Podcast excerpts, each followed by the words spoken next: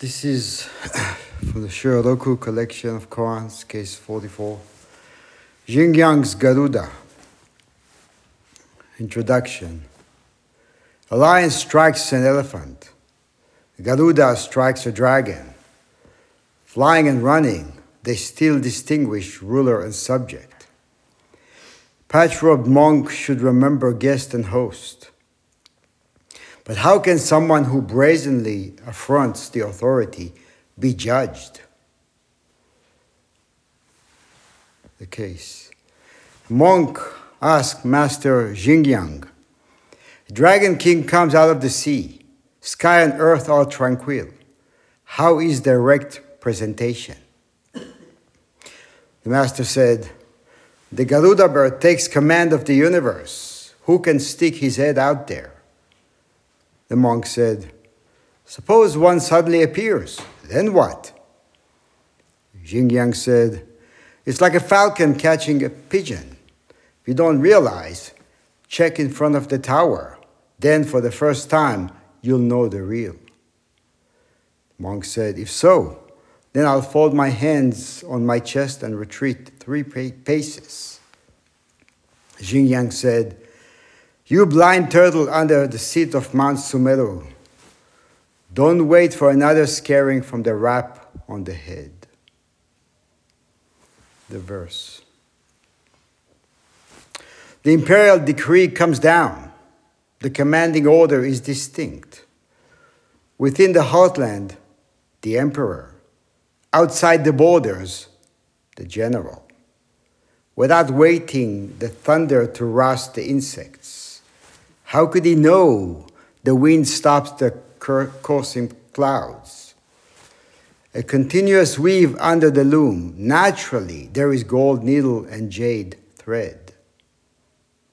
Before the seal is wide open emptiness. Originally, there is no writing.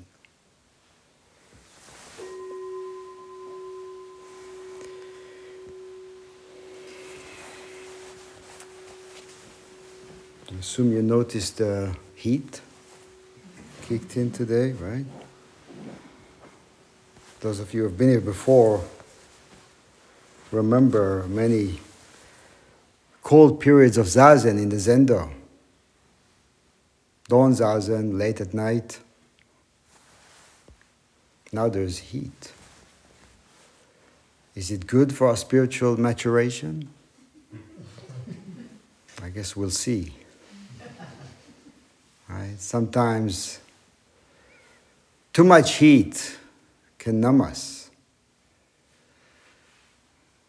There's something very powerful about cold exposure within reason. Engaging with spiritual practice is radically different than any other endeavor we take on. And it is so since the evolution of spiritual maturation process does not correlate with our binary, linear, and achievement based way of thinking. Now, viewing the, this process of spiritual evolution through the scope of our thinking mind, it appears that we enter the gate of formal practice from a place called delusion. If we keep walking on the path long enough, we will arrive at another place called enlightenment. To our conditioned way of being, it makes perfect sense to think that diligent practitioners who embrace the Zen tradition wholeheartedly will eventually be rewarded by arriving at a perceived goal. This way of thinking gives rise to the notion that we lack something at this point, but if we pay the dues and work hard, it will be given to us at some later point. And this way of thinking seems to fit well when we go to school, get a degree or certificate, or when putting the hours in and gradually moving up the promotion ladder at work. But it doesn't fit the maturation process of spiritual evolution because we are not leaving some place and arriving at another. We're definitely not becoming anything other than what we already are in essence. So, to fully embrace spiritual practice, we need to transcend our obsessive preoccupation with time or clock time or timeline and make a radical shift from a conventional time based way of thinking to a timeless way of being. Our common dysfunctional relationship with time gives rise to the perpetuation of our harmful karma and the creation of the egoic self. In fact, it lives on it. The monk asked Joshu once, How can I practice 24 hours a day? And Joshu said, Do not be used by the 24 hours of the day.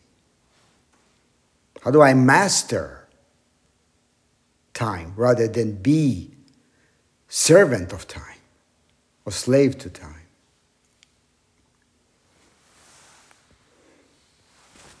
We're being used by our conceptual relationship with the passing time, and it manifests in many ways. Trying to escape unpleasant thoughts, spend time daydreaming, turning to our preferred self soothing fantasies, reside in the past and jump from one memory to another, or maybe seek comfort in futurizing and imagining.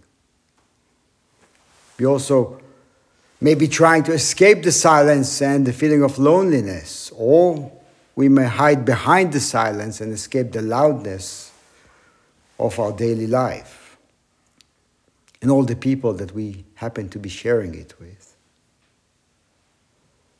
And these are common, universal examples, but there are endless ways we cleverly try to avoid looking directly at the fundamental truth of our existence. And when we get busy trying to distract ourselves from direct experience, we are not practicing the 24 hours of the day. And we are at the mercy of time, either waiting for it to go by fast or hoping it will never end, depending on how we feel about what shows up. So, Joshu's advice if you want to practice at all times, Watch the many ways you check out and allow yourself to be used by your fixed ideas of the passing time. Or look at the frantic ways we function in our everyday life, serving time. It's kind of like that, isn't it? It's like serving time in jail.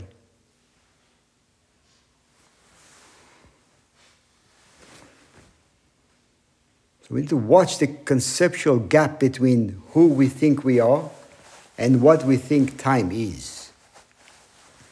The separation, the gap between being and time creates a separate sense of self that clings to karmic entanglements and uses it for its own self preservation. There's very intimate relationship between karma and time. Not karma as a fact of life, but the way we meet karma, the way we deal with karma. The creation of a conceptual and the attachment, conceptual, the attachment to it is intimately tied up with the creation of who we think we are.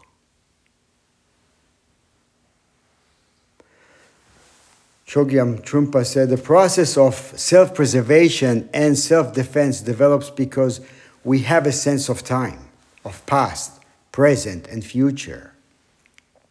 In terms of our own preservation, the past is the memories of our achievements and the memories of establishing ourselves, who we think we are. The future is the possibility of continuing that particular scenario while the present is solidifying all of it. See how sticky it is? Then he says, We have developed too much reference to time. trying to record our successive achievements and the accomplishments we've collected. We have made a huge file and case history out of it, constantly recording our achievements. So the corpse, corpse of the present is being preserved as a record. And it is kind of like that, right? Dead men walking. And as we go along, we continue to achieve, but the whole process is more past oriented because, because of our emphasis on recording everything. We have recourse to our records as a way of proving ourselves and also as a way of digging up new information. If emergencies come up, we can reuse our old records and try to repeat our experiences from the past. So this process of recording goes on constantly. And obviously, there is a big issue there, right? Trying to dig out stuff from the past and force it on what's happening now.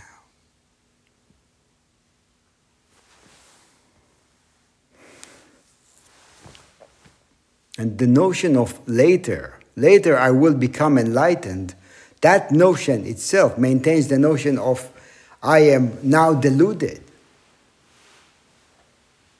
If I think I will become enlightened later, by implication, I'm saying something about the way I am now. I am saying something fixed about where I'm at now, about who I am now. And the problem with such notions is that they maintain a sense of fragmented reality, which of course fits very well with time, and a grasping self. And it's a common issue for us as human beings. And Zen training is a viable path that leads from the notion of fragmented reality to a realization of unified totality. But when unity is realized, is there anyone there who can say, I have realized?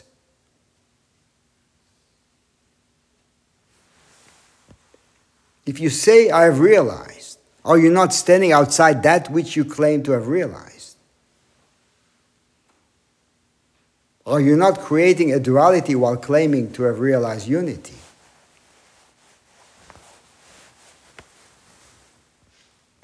This is the notion the monk in this koan appears to be holding on to. He goes to see his teacher, Jing Yang, and he says, A dragon king comes out of the sea, sky and earth are tranquil. How is direct presentation? Dragons, as you know, are depictions of realized beings. And so this guy is saying, he smashed the, chain of the, the chains of delusions and transcended the grip of karma, and is no longer hindered by anything, like a mighty dragon taking to the sky. But instead of congratulating him, Jing Yang says, The Garuda bird takes command of the universe. Who can stick his head out there? Now, The Garuda bird is a bird like creature from Hinduism, Jainism, and Buddhism mythology, which is believed to be born fully grown, fully awakened, and has great powers and capacities, including the ability and appetite to devour dragons. Interesting bird.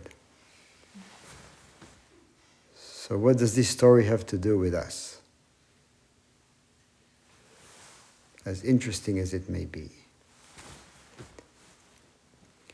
Now, witnessing the madness of this world, feeling entangled by the heavy burden of our conditioning, and recognizing a deep sense of discontentment, we turn to spiritual practice so we can find some sense of peace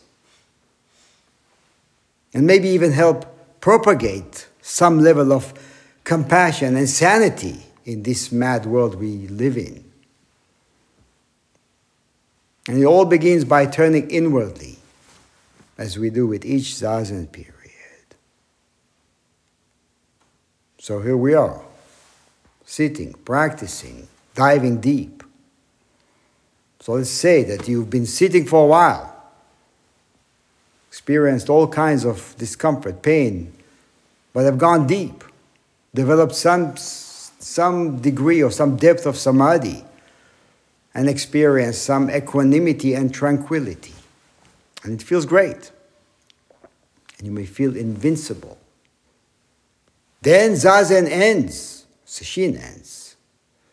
And you're back to dealing with everyday stuff and all the people that show up.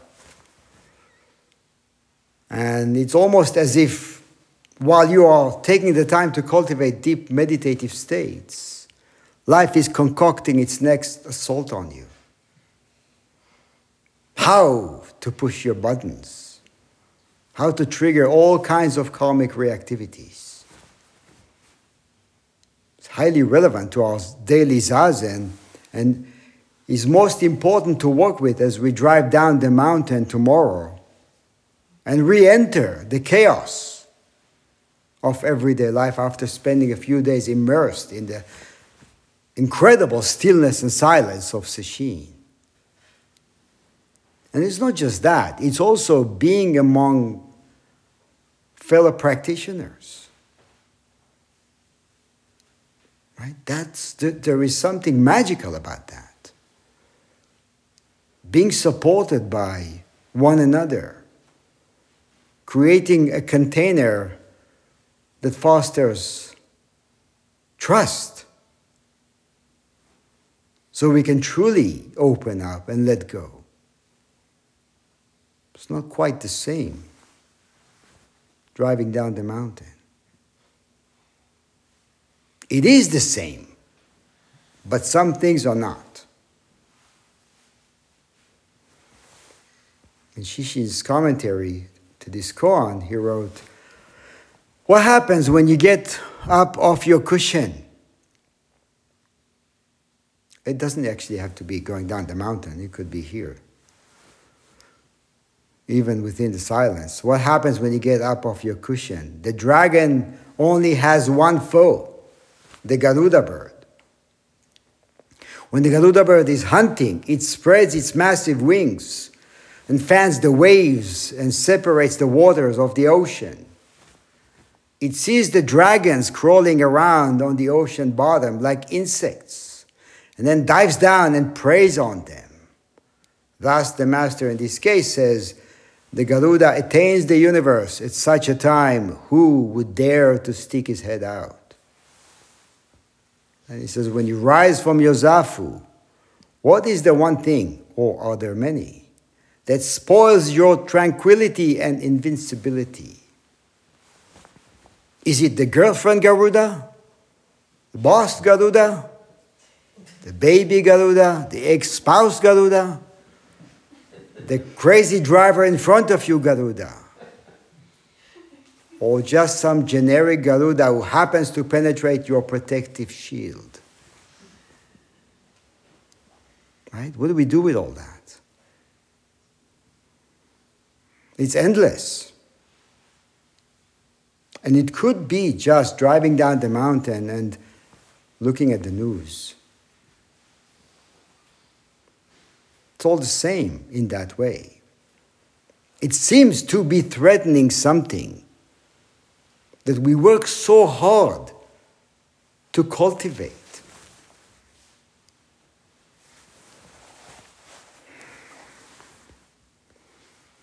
And how about the Garuda bird that may be disturbing your peace and creating internal turmoil while being here at Sesshin?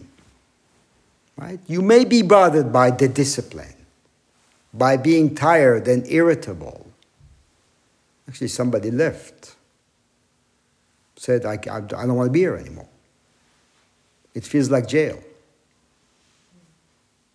Yeah. And it's incredible, right? Because some of you walk into Dokusan with a huge smile.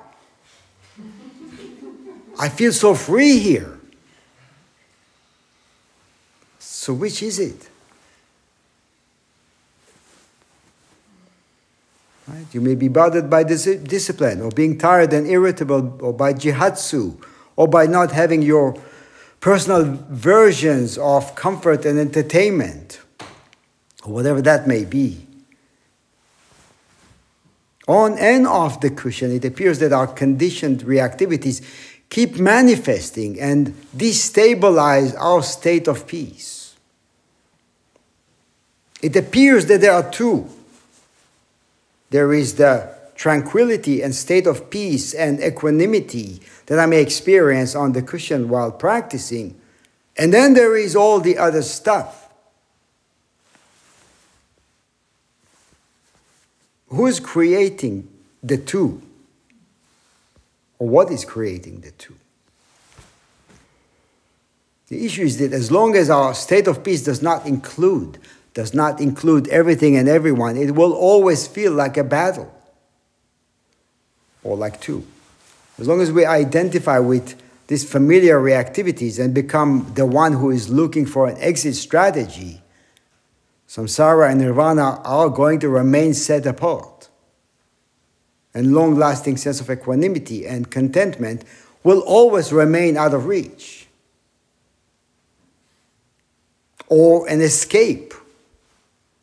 It may be there as an escape, not as something that we can connect with in our everyday life or dealing with everyday life challenges.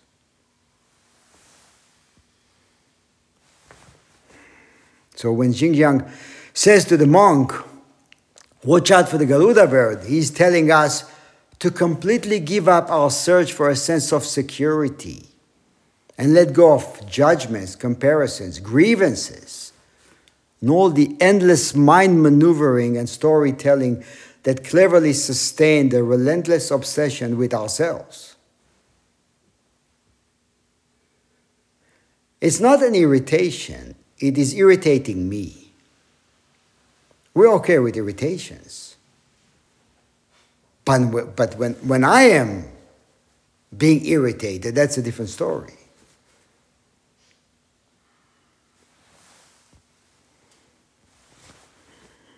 because our egoic self is so relentless, it believes that it can succeed where others failed and escape the reality of interconnectedness. Right? I can do it. I can do it. I can disconnect and achieve great depth of realization apart of all that, away from all that.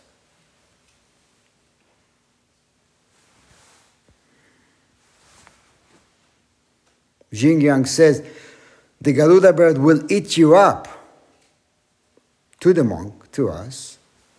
And the monk says, Okay, well, suppose one suddenly appears, then what? One that can beat the Garuda bird. Suppose I out clever and outmaneuver it because I'm special. right? We think we are. We are. Not me, but we are. Oh, I am special because we are special. But that devalues the whole notion of special, doesn't it? If everybody is special, then what's the point? right? So he says, suppose I do it. Suppose one suddenly appears, then what? And Xingyang says, it's like a falcon catching a pigeon. To raise the target is to invite an arrow. Spiritual practice does not produce a spiritual person. It's only our persistent clinging that makes it appear this way. And it's not that there's no realization, it's just that when the realization comes, nobody appears. And again, that devalues the whole thing, right? Are you saying, I'm not going to be enlightened? Then what am I doing here? I'm not going to get anything out of it? I'm sure your family members and friends say to you, wasting your time, right? You're nuts? It's a good nut, isn't it? Those who think I've realized and go on to engage the world with such a thought in their mind will be greatly disappointed, fall on their faces, and experience the meaning of it's like a falcon catching a pigeon. And it won't take long either. You can adjust.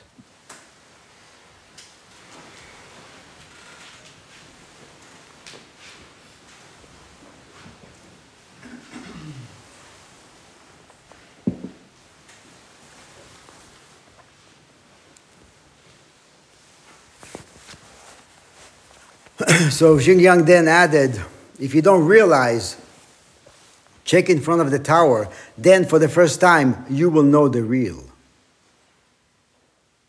So during those times in China, when somebody offended the emperor, he would cut off their heads and hang it in front of the balcony for everyone to see and beware. It's very violent. Maybe a less violent way to see, to, to see that is Take heed, do not squander your life.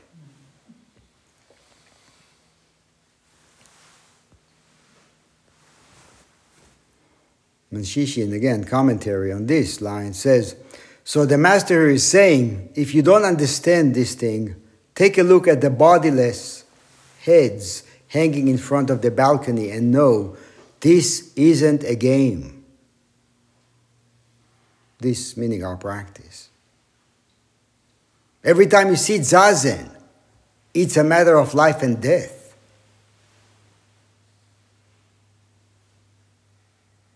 Every time you see zazen, it's a matter of life and death.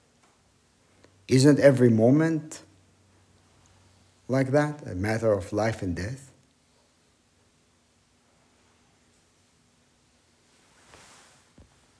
You know, we, we often talk about the paying attention we don't pay attention what happens. Well, so maybe, you know, we, we eat jihatsu, right? We use the jihatsu sets and and we momentarily don't pay attention. We drop a ball and makes a sound. No big deal, right? But attention can mean getting into an accident, dying, or lack of attention, right? So it actually is a matter of life and death. But we don't think of it this way. There is that. And there is also sleepwalking or being alive. Right? So there is that. And this is what we're talking about. Not just pay attention so you could be safe. Pay attention because if you don't, you don't. You're just not fully there. You don't partake. You're not alive. You're somewhere else. So it, tr- it truly is, it is a matter of life and death. And we are, we are different. One of those same differences shows up in our relentless attempt of self preservation, which can be clearly seen in our repetitive reactivities to changing circumstances, which we definitely have to examine. When we take time to honestly examine these, or the ways we react to life, and we become aware of how often we encounter the same exact internal reactivity, the same exact patterns as we meet with different situations, different people, and changing environments. We seem to always revert back to the conceptual image of a fixed self we have created from all the karmic and conditioned entanglements of past encounters, which are stored in our psychological emotional database. And this is very important because being alive is not acting like that. Being alive is not copying and pasting. Being alive today is paying attention to today. Not paying attention to today or this moment is being half dead. Is being vested in that which no longer exists or no longer manifests at this point.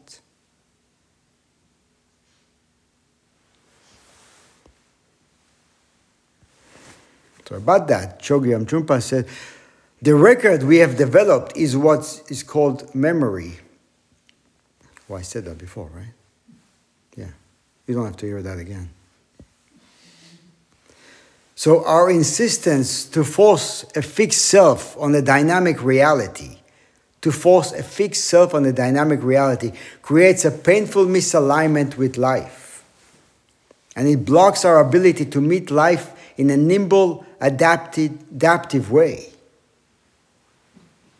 So while the future is wide open and light, light in terms of dynamic, we may experience it as totally hindering and burdening. Because in many situations, we actually don't experience this.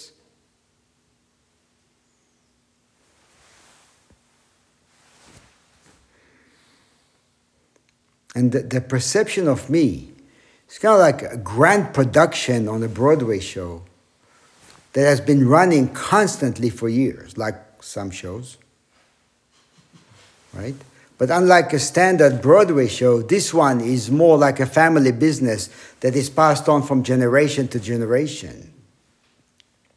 The basic script for the play, the stage with all the furniture and elaborate facade, the dressing rooms with all the costumes, all of it is an inheritance handed down to me by my parents, my upbringing, societal influences, and karma. And within this grand production, I am the producer and I am the main character. I'm the entire show.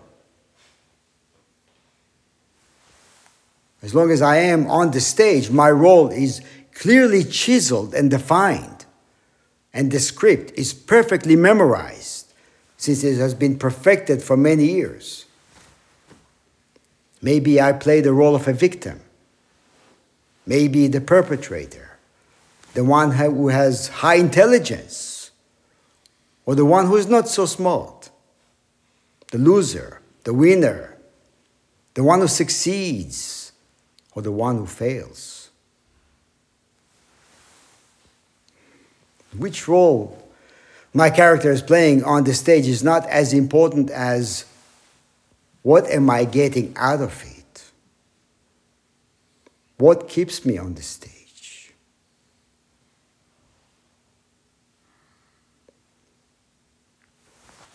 And I think we all experience that. It's the same old reactivities, different people, different circumstances, different situations, different days, times. Yet the reactivities are the same. We have to stop and look at it and ask what's going on here? It seems like this stuck or stuckness in a cyclical pattern. While life is changing or life is alive, I am not. So it is a matter of life and death.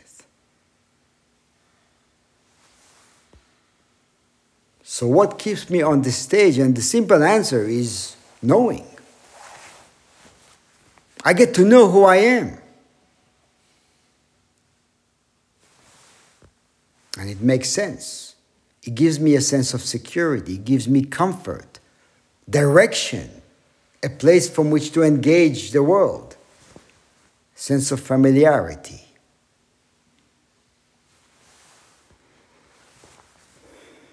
And there's definitely a sense of knowing that this kind, it comes naturally for us. So we can't say that's not there. Yet this is what we call delusion. It's that. It's that which does, is not engaged or aligned with reality. It's that tiny cocoon that on one hand we say we want to free ourselves from, on the other hand we, we are terrified to get out of it. So we do all we can to stay there.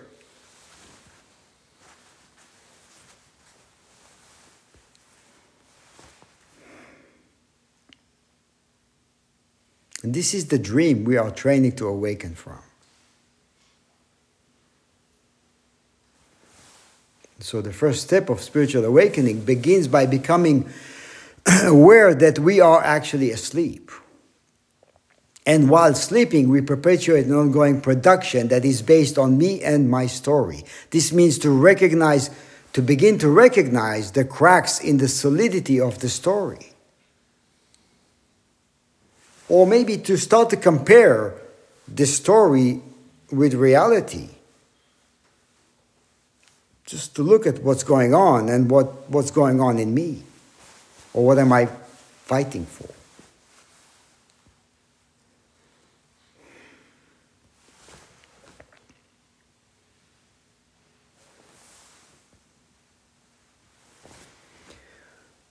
So we can remain on the stage and perpetuate the same old lifeless reality, but familiar. Or we can realize that we are the nobody who is expressing itself within the wide and open spaciousness of reality, fully alive. Fully alive. This is called Jiyu Zanmai, the playfulness of samadhi.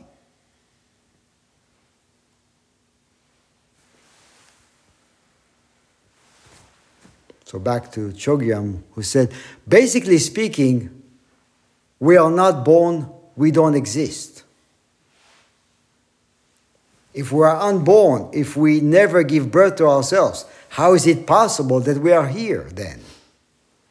We might say, Literally, I was born from my mother, and psychologically speaking, I seem to have preconception of things. Ideas are born in my head or my heart, and I am executing those ideas in my life. Right? That's what we say. And then he says, But who said that? Who is saying that? That is the point who is actually talking about those things? Who is the question? Who is questioning the whole idea? Who is asking the question? The questionnaire, of course. But who is the questionnaire? Or rather, what is the questionnaire? If you look back and back and back, after and after and after, it is like overlapping onion skins. You approach outer space and you find that nobody actually said anything at all. That's why I tell you many times who is saying that? You come, you sit down, and you say what you say. And I ask you to examine who is saying that? Do you know who is saying that? That you're saying it with so much conviction.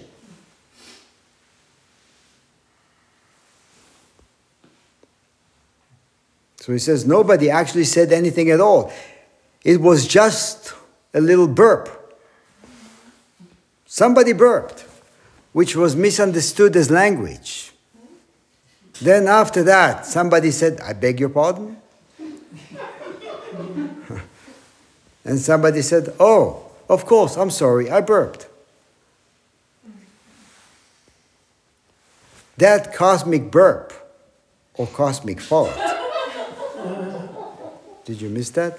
that cosmic burp or cosmic fault was an accident, a complete accident, unintentional. And that is what's called the origin of karma. Everything started on an accidental level. Everything is an accident.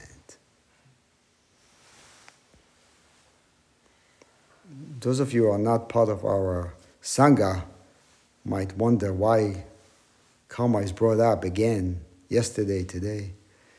So we are, just a side note, we are in an Ango period, uh, three months Ango period. In each Ango, we choose a theme to work with, and this Ango, the theme is karma.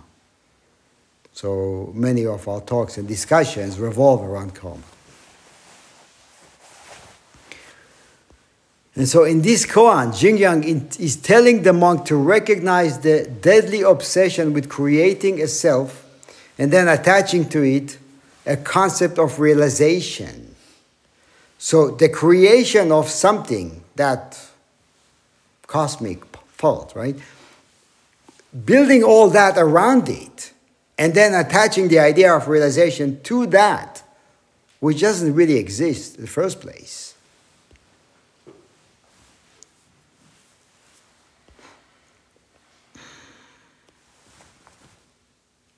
So anything, anything we become attached to, anything we conceptualize it, we become attached to, whatever what I think I am or what I've become, is no more than just an accidental cosmic burp. Now, what a relief, isn't it? Think about that. If I am nothing but that, it's a relief because, because we spend so much energy on protecting something is actually not there. But the work that we are, all the time and energy we are putting into it, makes us feel as if it's there. And that's exactly how we perpetuate karma going forward. So the karma of the past shows up today, and I say, Yes, it's who I am. Of course, it's who I am. Then it continues. Then I continue in that way. Or I believe that I continue in that way.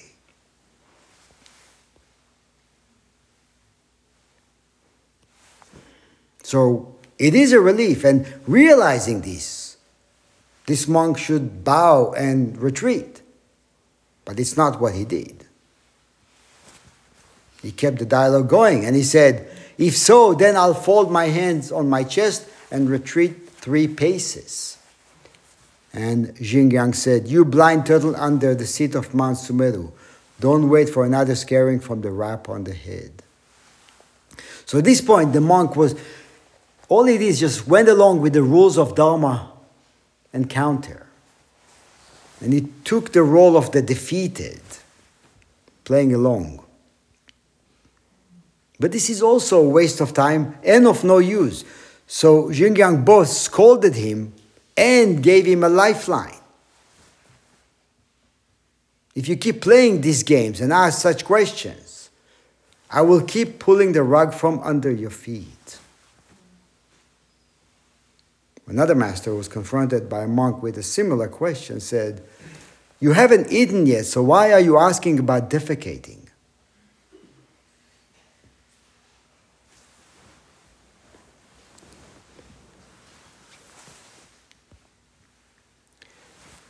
The verse, the imperial, the imperial decree comes down. And the footnote says, Listen to the message of the sages. Listen. And you know, listen to the, major, to the message of the sages is, is not much different than listening to the night sounds. Opening the window, just listen to the sounds. It's the same message. The commanding order is distinct. And the footnote says those who violate, those who violate it are decapitated. decapitated because, again, we disconnect. We detach from life. So the commanding order is distinct. The way things are. The, the Dharma is not, is not teaching anything that's not already is the way it is.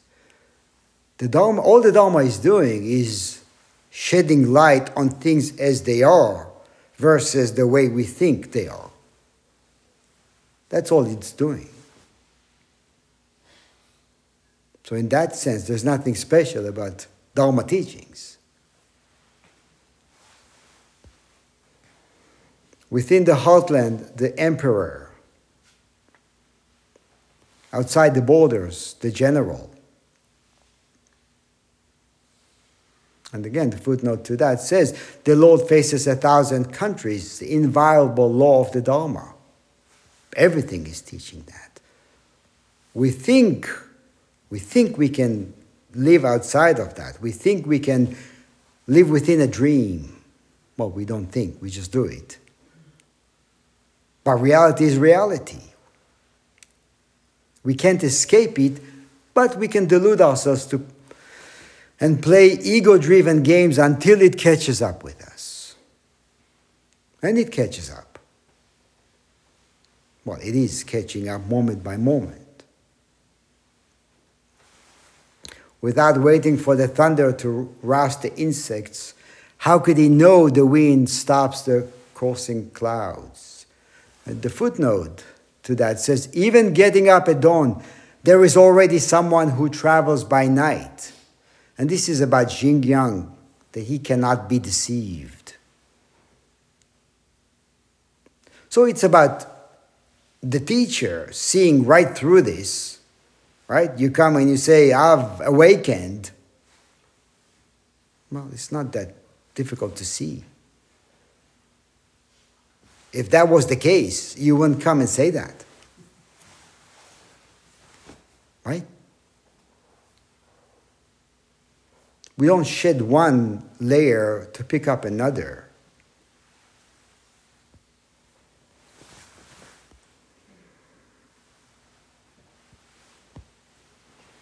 I'm just going to go to the last line of the verse because of time. Before the seal is wide open emptiness. Originally, there is no writing. And the live, the living word, the live word here is before the seal, before we are born, before thought arises in the mind, before we begin searching, it is already so. It is already so before, while, and after.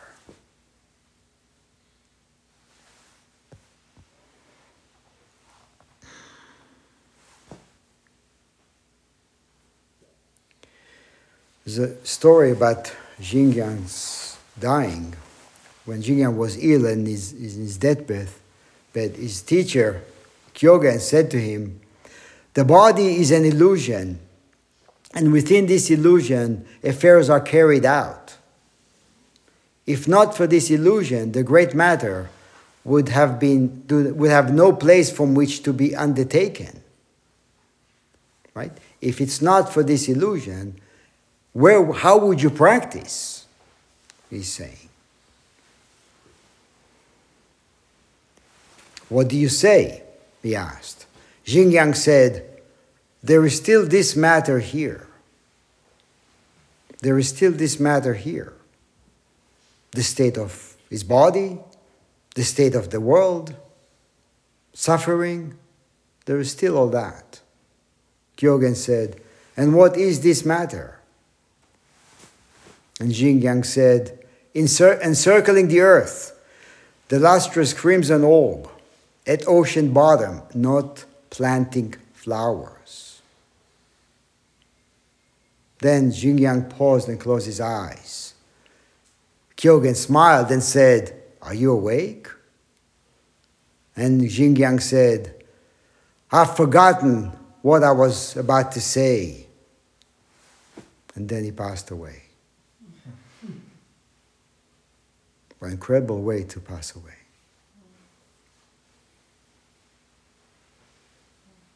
And you know, in that line, in that last line, everything is there. Everything we need to know about practice is already there. And it has to do with leaving no trace. It has to do with how much we want to leave a trace. And so tomorrow, we have two periods of Samu to make sure we leave no trace.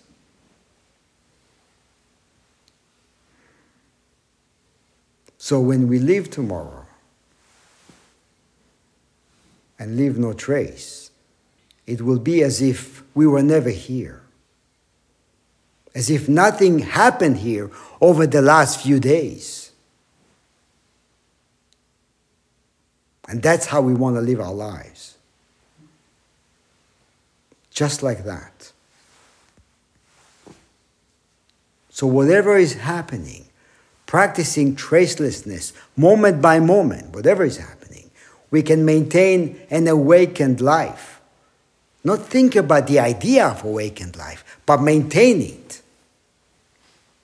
And doing so, it also supports the continuous cultivation of spiritual maturation without us having to worry about it. No thought is wasted over it, we chant. That's what that means. No trace. No trace equals not knowing. Doing what we do. And then ending it, wanting nothing for it. Creating a beautiful work of art and not signing our name on it. How many can do that?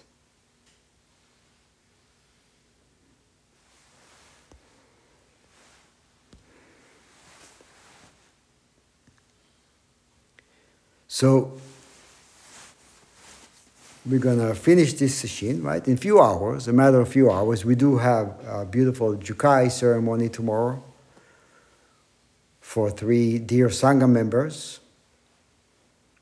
And uh, it's always a wonderful opportunity to, to strengthen our resolve, right? To see that there are other people who want to practice, want to sustain this beautiful practice. So we will hold the Jukai ceremony we will clean before and after. We will connect with one another over informal lunch.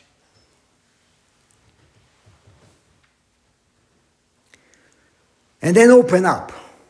Open up to whatever comes without preconceived notions, without even the notion of, I feel good now, I'm sure it's going to be great. Nothing, none of it. Just wide openness. Thank you.